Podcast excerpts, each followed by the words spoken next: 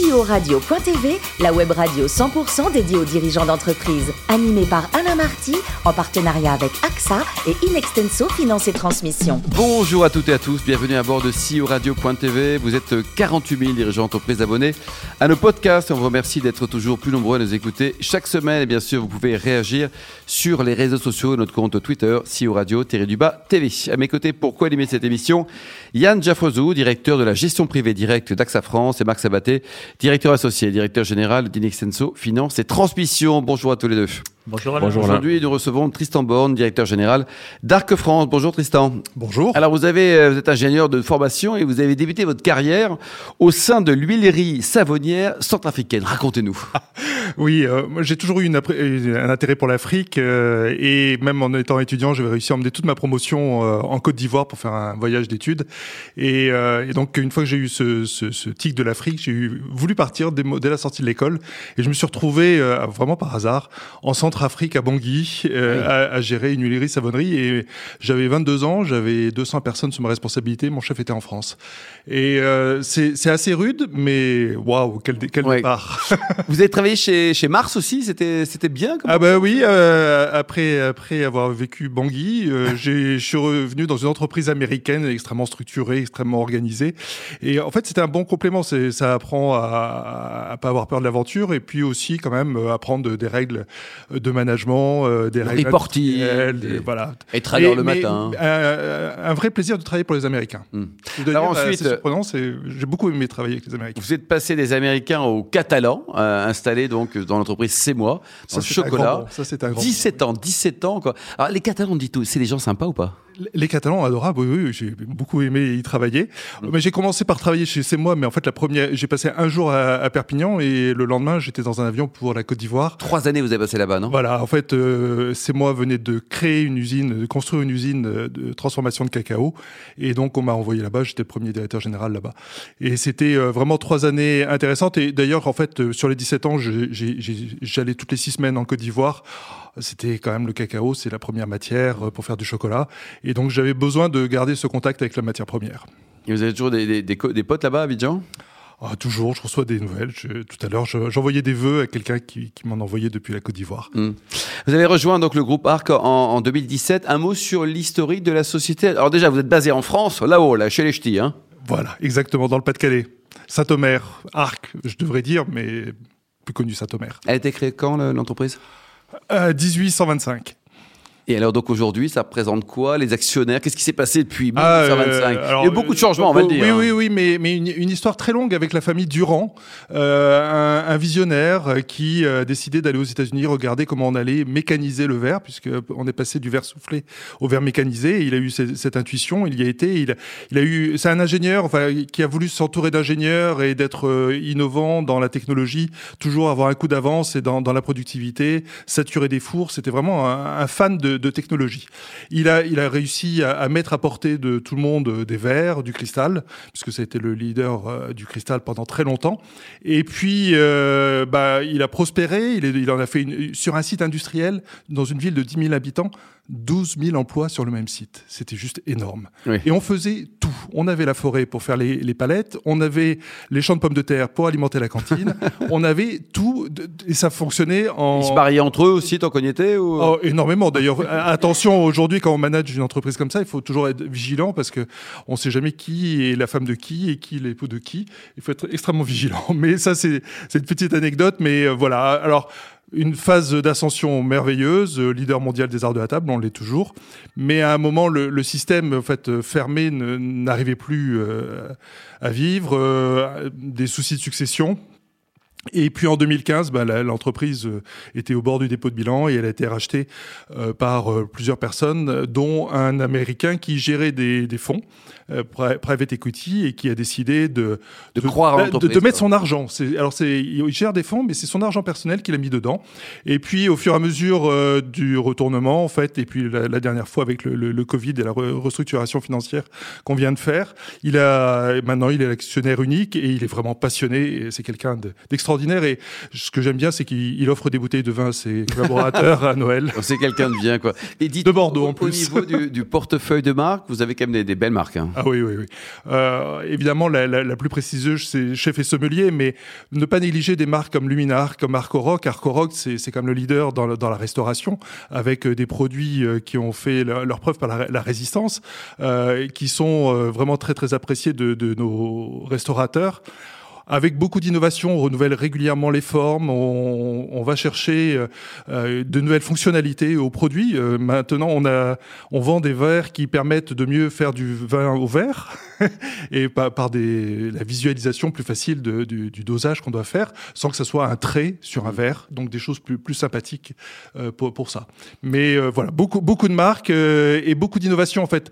C'est très compliqué de, de, de, manager une entreprise qui au début est de l'industrie lourde, des fours de fusion à 1400 degrés. Et, puis au final, qui est de, je veux dire, l'épicerie où euh, bah, chaque restaurateur a envie d'avoir son propre décor. Et donc c'est la finalisation. Donc le mariage de l'industrie lourde et de la petite épicerie, je veux dire. Euh, c'est vraiment un, un, métier très. La R&D, ça représente quoi, Tristan Nox? La génétique euh, de l'entreprise. Quelque part, vous êtes obligé d'innover, ah, sinon ça va mal se passer. C'est clair. Et d'ailleurs, l'actionnaire américain l'a bien compris. Maintenant, il nous oblige. Il nous dit si vous n'avez pas 15% de votre chiffre d'affaires qui est fait avec des innovations qui sont sorties ah, quand même. les deux dernières années, eh bien, vous allez dans le mur. Donc, on est en permanence en train de, de remplir le pipe euh, d'innovation. Et ça marche. En, en 2020. Euh, le Covid, évidemment, nous a fait perdre 20% de notre chiffre d'affaires. Sur les innovations des deux dernières années, nous avons vendu plus en 2020 qu'en 2019. Donc ça marche, c'est une recette qui marche. Marc, vous êtes client ou pas de l'une des euh, marques. Au moins, chef oui, oui, vous, l'amateur de vin. Oui, moi, je suis forcément client, euh, d'une manière ou d'une autre, des différentes marques de, de, de verre, d'art de, de la table euh, du, groupe Arc. Je, je revenais sur l'investisseur euh, américain euh, Pict Hill, je sais pas si je le dis bien. Oui, alors le, le nom c'est Dick Cashin. Dick Cashin. C'était voilà. Pict Hill, c'était son, sa société. C'est son fonds, voilà. Son... Qui, est, qui, est, qui est arrivé en 2015, qui a, qui a réinvesti en 2019 euh, récemment en fait. Et en 2020. Et encore en 2020 dans le cadre de, du soutien de l'entreprise qui a connu quand même deux années difficiles mm -hmm. avec une, un apport financier de l'actionnaire, de la BPI, si j'ai bien compris, et de l'État. Euh, comment on vit ces deux années de restructuration et de, de, de soutien financier? Et qu'est-ce qui a été le moteur chez, chez, chez cet actionnaire? C'est quoi son amour pour Arc, en fait? Alors, quand il a repris Arc euh, en 2015, c'était une, une, usine qui n'était pas saturée et, et, loin de là. Euh, les, les, stratégies commerciales des années passées avaient petit à petit avaient privilégié les marches, sans comprendre que, dans, comme je disais, sur l'industrie lourde, euh, il faut penser à la saturation parce qu'il faut amortir beaucoup de frais généraux, beaucoup d'investissements. Donc, il faut avoir une, une, stratégie de commodité en plus d'une stratégie de spécialité.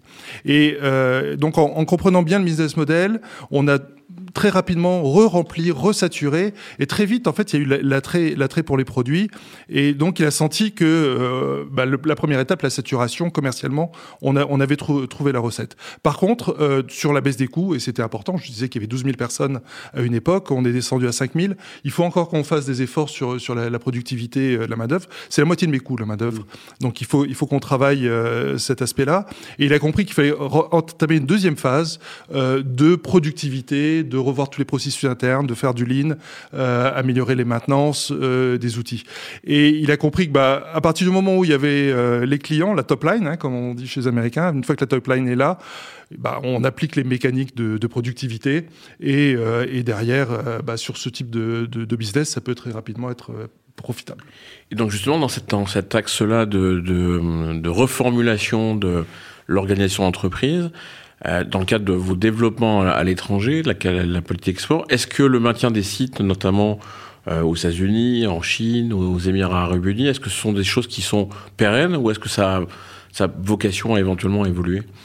Alors, on a, oui, donc comme vous le mentionnez, un site en Chine, un site au Moyen-Orient et un site aux États-Unis.